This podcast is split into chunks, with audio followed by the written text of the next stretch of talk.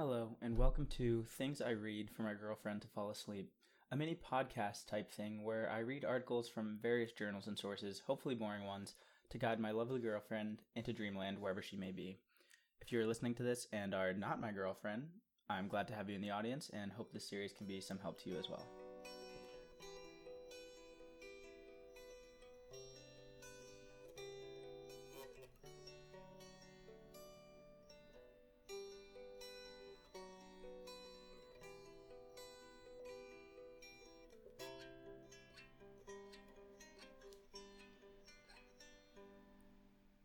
This episode, I'll be reading three articles from Scientific American, volume 141, number 6, from December 1929.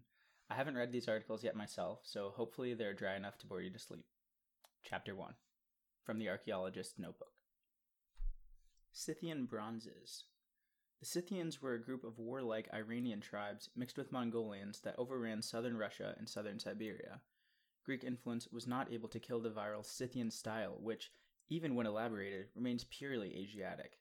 The problem of the Scythian bronzes is a very difficult one, and museums seek eagerly for them. The Metropolitan Museum of Art has many examples of them dating from the 3rd and 4th century AD. We illustrate two of them. First, a kneeling deer in bronze, and a second, a pair of rams kneeling on a little cart. Both rams and cart are of silver, which, like gold, is rare among the Scythian finds, which came from China and Siberia in reality, because of early and thorough plundering. The significance of kneeling animals is not clear, but it has been suggested that they represent animals already slaughtered and ready for the sacrifices. Archaeology affords endless opportunity for study. Primitive art solves the secrets of food distribution. Scientists are solving the problem of when and where various food plants were first cultivated. The origin of many is now definitely known, according to researchers on the staff of the Field Museum of Natural History. Others, however, are still in dispute. How some of these problems are solved is illustrated by exhibits at the Field Museum. For example, in the last few years, scientists have established, through the unearthing of some very ancient pottery on the coast of Peru, that certain plants are indigenous to the American continent and not the result of importation by the European settlers. These pots, made many centuries before the discovery of America by the white man, are modeled in the shapes of various plants and thus prove that those plants were grown on this side of the world in those early days, according to Dr. William M. McGovern, former assistant curator of Southern American and Mexican ethnology at the museum. Among the plants which the Field Museum collection proves are indigenous to America are peanuts, maize, squashes, pumpkins, beans, potatoes, and the poisonous tuber called mandioca, from which tapioca is made. All of these have been used as models for the shape or the decorations of the pottery. From other sources, it is known that pineapples, tobacco, tomatoes, chocolate, and coca, from which cocaine is made, originated in the Americas. On the other hand, watermelon, believed by most people to be a 100% American product of our southern states, apparently originated thousands of years ago in Africa, says Dr. McGovern, for remains of watermelons and their seeds have been discovered in tombs of ancient Egypt. The False Pyramid of Meidum. The Museum of the University of Pennsylvania has received permission from the Egyptian government to carry on archaeological work at Medum in Egypt and has organized an expedition which began excavation on that site in November. The expedition will be under the leadership of Alan Rowe, says Director Jayne, and will be conducted under the auspices of the Eckley Brinton Coxe Jr. Foundation, which was established for the support of the Egyptian section of the University Museum and for the furtherance of fieldwork in Egypt. Mr. Rowe has been serving since 1925 as field director of the University Museum's expedition to Beisan and Palestine. With the organization of the new Egyptian expedition, however, the work at Beisan, in which the museum has been engaged for seven years, will be temporarily suspended. Meidum lies in the Libyan desert, roughly between the northern end of the Fayoum and the River Nile, some 50 odd miles south of Cairo, and is a site which offers great possibilities not only for fresh contributions to existing knowledge in Egyptian research, but also for the collection of interesting and valuable material.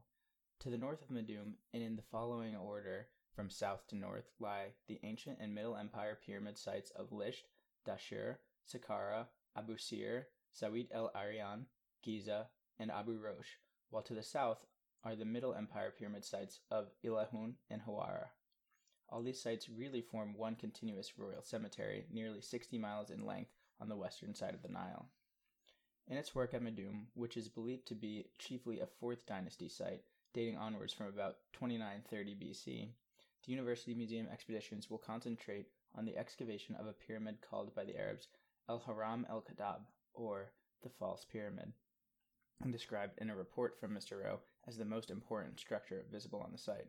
The false pyramid, in quotes, Mr. Rowe's report states, quote, is of three, originally seven, square receding stories, which, according to Professor George Steindorff of Leipzig, rise to a height of 214 feet 8 inches in steep stages. The first story is 81 feet 6 inches high, the second, 98 feet 11 inches high, and the third, now almost destroyed, is 34 feet 3 inches high. He continues Professor W. M. Flinders Petrie of the British School of Archaeology points out that the pyramid was built cumulatively, that is to say, in seven successive coats, each of which bore a finished dressed face around a central mastaba tomb. He states that the stepped stories were originally filled out.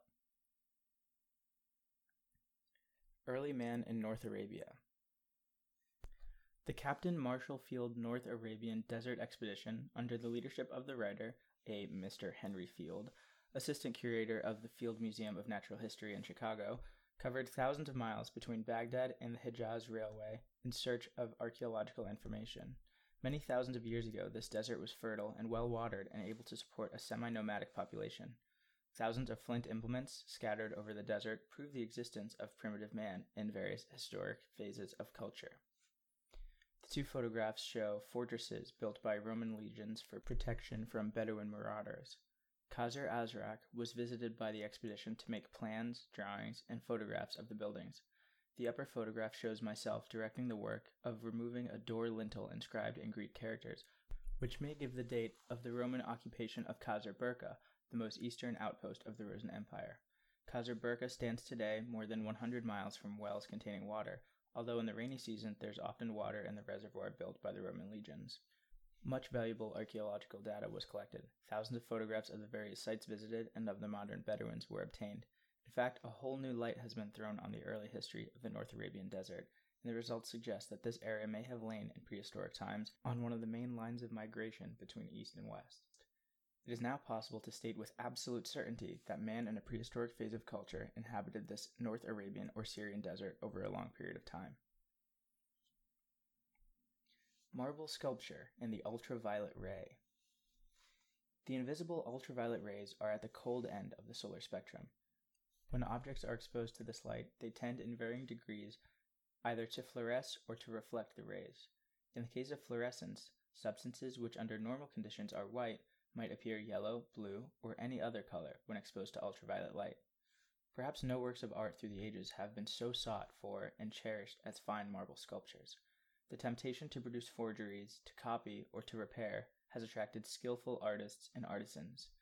For this reason, in the study of the physical characteristics of museum exhibits, no material seemed to offer more interesting possibilities than marble.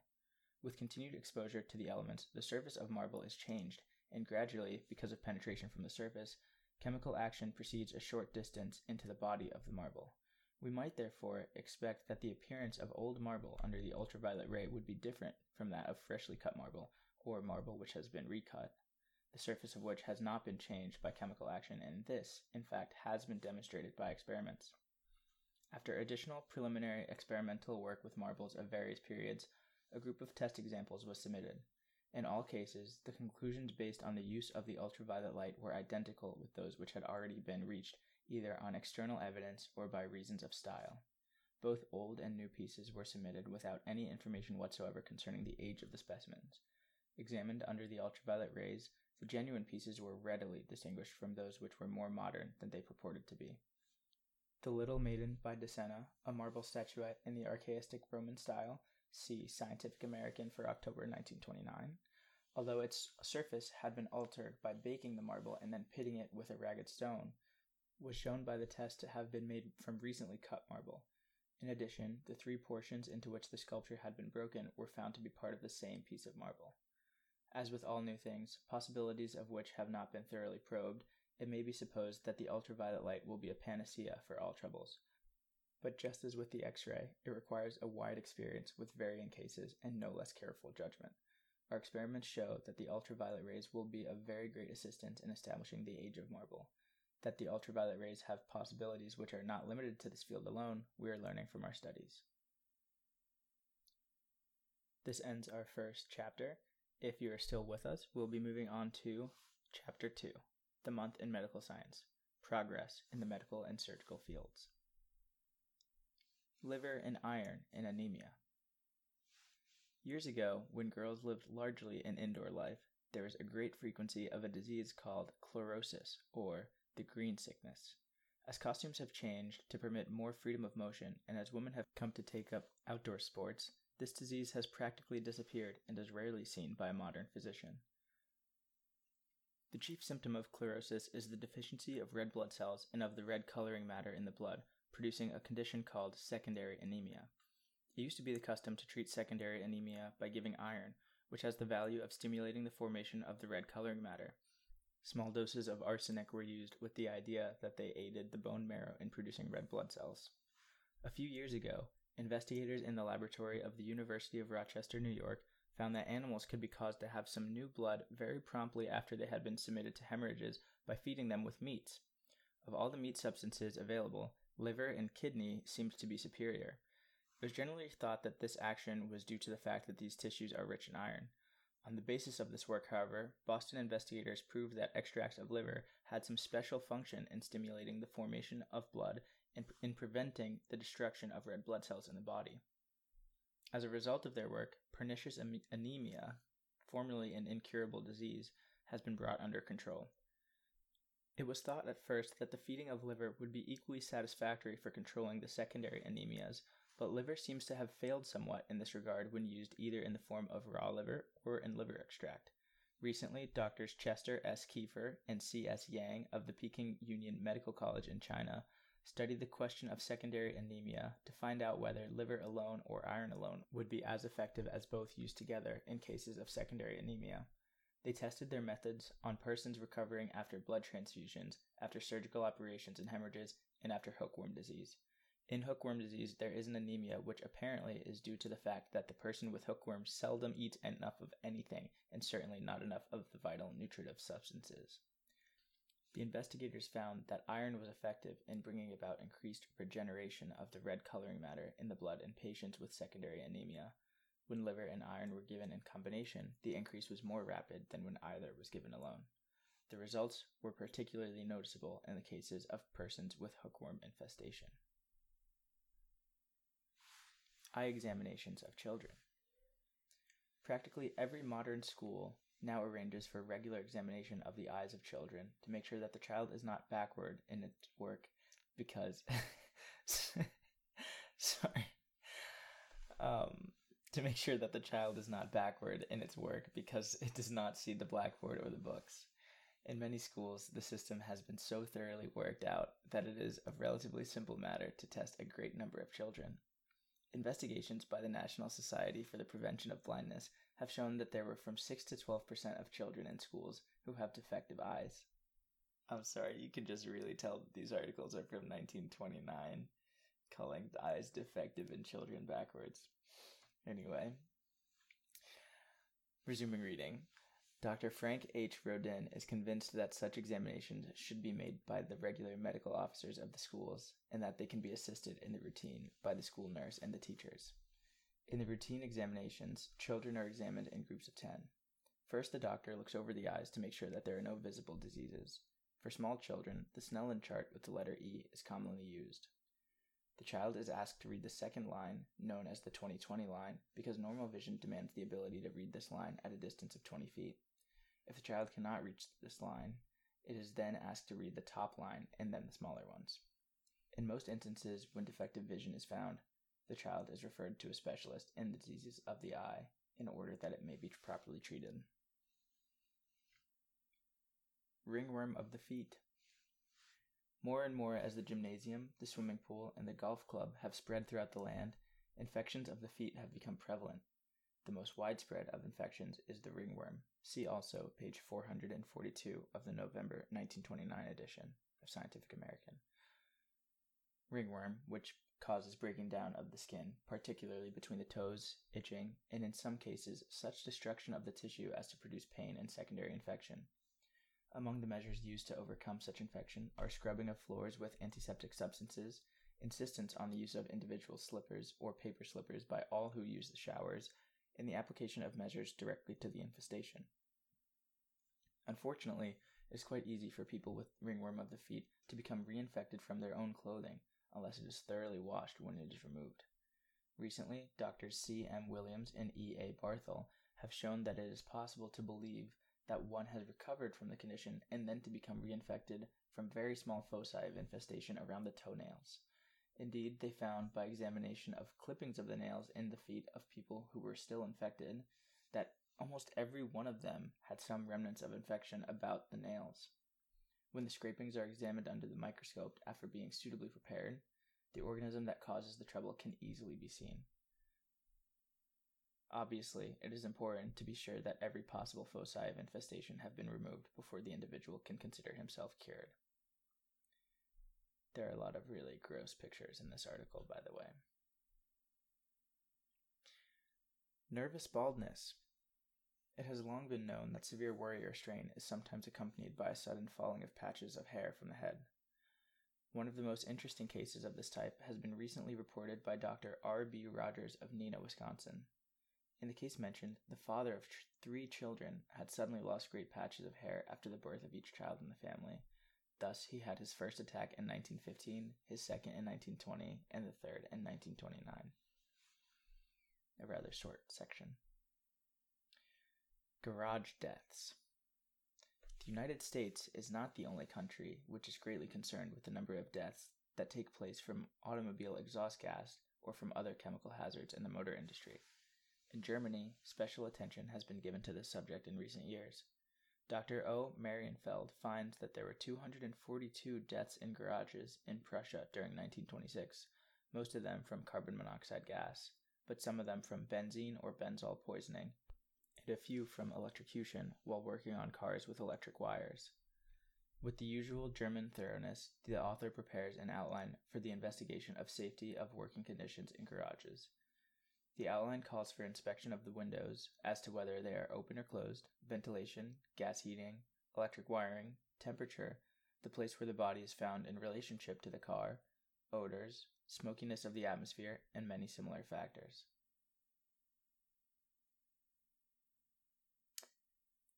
This ends uh, December 1929's Advances in Medical Science. So we will be moving on to our final article of this episode. Chapter 3 Giant Airplanes. Plans for the future and present successful test portend a new era in heavier than air flying. Are we entering an era of giant airplanes? Will air transport of the near future be conducted in craft of wing spread payload and horsepower far in excess of those now associated with passenger planes in the United States? There now seems to be a basis for an affirmative answer to both questions. In Europe, at any rate, there is a definitive trend toward planes of large capacities. The tendency is not confined to isolated instances or to single countries. Germany, with Dr. Dornier's huge number 10 the largest of the big craft to have reached the stage of completion or near completion, and the biggest of the Junkers planes and Rohrbach flying boats, is perhaps in the van of this movement. But Italy presses close, and Switzerland, Great Britain, France, and Spain are all at work on monsters of the air. At least two major contentions lie behind this movement. The proponents of big planes hold, first, that in them the factor of safety is increased, and secondly, that they are economically advantageous, since, with increased size, the possible payload increases in higher ratio than does the total weight. Both of these advantages have been claimed for the number 10, which astonished the air minded world by its excellent performance under test last summer, when its 12 motors of 525 horsepower each lifted its great bulk from the surface of Lake Constance in 30 seconds. The safety factors stressed by its designers include a well designed flying boat hull, built to withstand wind currents strong enough to cause, in nautical parlance, a sea force of category 3 or category 4. Its height from the surface of water, which brings the low point of the propeller sweep 22 feet above the smooth sea, and room completely to separate piloting and navigation compartments from the passenger portion of the ship, leaving the control personnel entirely undisturbed in the performance of their duties. With a useful load of 44,000 pounds and a payload of 22,000 pounds, the mighty number 10 should be capable of long range flights on a profitable basis. It can accommodate 100 passengers. So convincing have been its demonstration flights that the Lufthansa has already ordered companion ships, while Italy has also placed an order for a counterpart. Uh, also, it's really interesting in the figures in this uh, in this article. The planes they're shaped like boats with wings. I guess in the event of a crash landing on water, they were equipped to, you know, seem seem like boats and be able to to move along the sea. And they keep saying these like flying boat hulls, so just an interesting visual. Anyway, moving on. This giant is primarily intended for long range cruises in Europe. The North Sea and the Mediterranean offer fertile fields for such operation, but it is altogether probable that a North Atlantic crossing will be made, with refueling at the Azores and the West Indies. Flying boats of this and the Rohrbach mate, also built on a large scale, are to be put in operation on Germany's proposed South Atlantic service, where weather conditions present a more favorable average aspect than over the more northerly ocean. The number 10 is regarded by Dr. Dornier as but a forerunner of still larger and mightier craft, and by no means the ultimate in airplane size. It was he who, about two years ago, in an address to England, exploded theories long held that there was an upward limit to the size of heavier than air types. He demonstrated that resistance did not increase in proportion to the stepping up of size, and that aerodynamically planes of enormous wing spread and wing thickness need not be confined to the dreams of the visionary, but be- can become practical realities. Furnishing the proof of the pudding, his number 10, with a hull of 130 feet long, has wings with the leading edges thicker than the depth of many an airplane fuselage. Through the wings access is had to the motor gondolas with their striking arrangement of motors in tandem, combining with tractor and pusher to furnish the needed 6,300 horsepower. This tandem mounting, reducing as it does head resistance of a given number of motors to a marked degree, seems logical for giant planes, the size of which may ultimately be restricted only by the limitations of available motive power. One of the two largest boats which have flown in America, purchased for passenger service on the lakes between Detroit and Cleveland, has the same motor arrangement. It is also a Dornier, built abroad but assembled at the Naval Aircraft Plant at Philadelphia. Its four motors develop a total of 1700 horsepower, giving a top speed of 135 miles an hour and a cruising speed of 110 miles. In its test flights over the Delaware River in September, it flew with capacity load at 120 miles an hour. It will carry 30 passengers, and its wing spread is 90 feet. Another interesting sign of the big plane movement in America is the 32 place monoplane launched in September by Anthony H.G. Fokker. This big passenger carrier, considered as whole, is the largest land plane yet built in America. With a span of 99 feet and an overall length of 69 feet 10 inches, it has a payload of 8,700 pounds, which indicates its high efficiency, as its total weight is only 22,500 pounds. Driven by four Pratt & Whitney Hornet motors, developing a total of 2,100 horsepower, and mounted in tandem in nacelles under the wings, it attained a high speed of 160 miles an hour and landed at 47 miles an hour in test flights at Teterboro. Either the two tractor or the two pusher motors, the latter with three bladed propellers, serve to keep the plane at a cruising speed of 110 miles.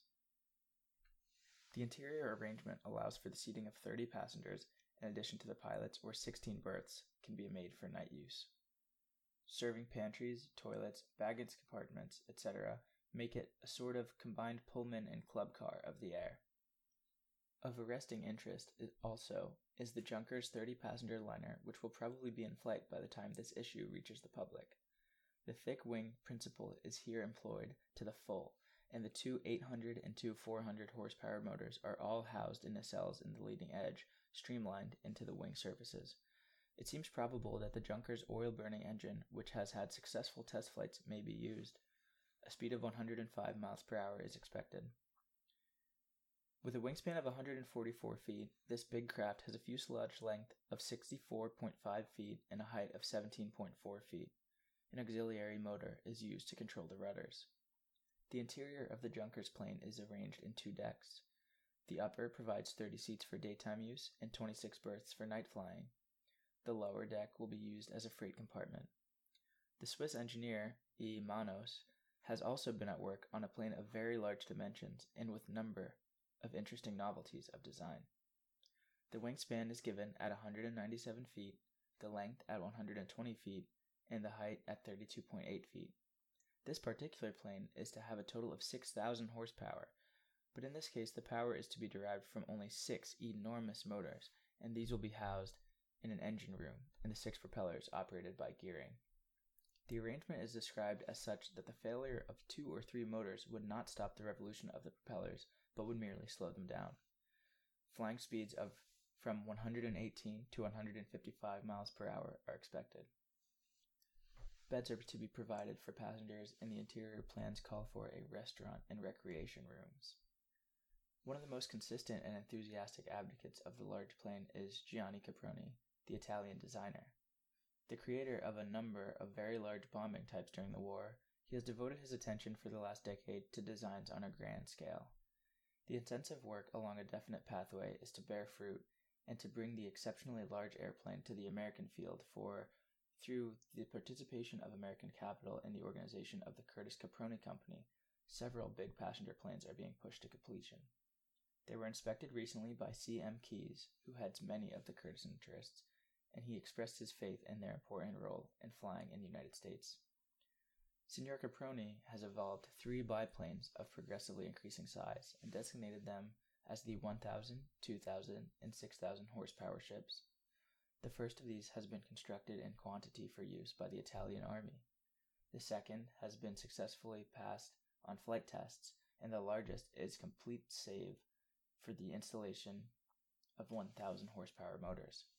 In addition, the designer places great faith in a 3000 horsepower monoplane for which he claims an aerodynamic efficiency of 12.5 to 13.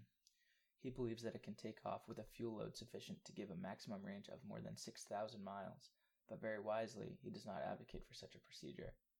Instead, for the transatlantic service, which he predicts will be in operation earlier than most people expect, he advocates stops for refueling, which would necessitate the Azores West Indies route until such time, at any rate, as the proposed sea seadromes prove their practicability. For service, say, from New York to the Pacific coast, Signor Caproni declares his 3,000 horsepower plane could carry 5 tons of payload at an average speed of 135 miles an hour and requiring but one stop for refueling at some point about halfway along the route. The largest of his biplanes, the 6,000 horsepower craft, has a wingspread of 167 feet. He feels that this is big enough for the present and sees no necessity of exceeding it in size.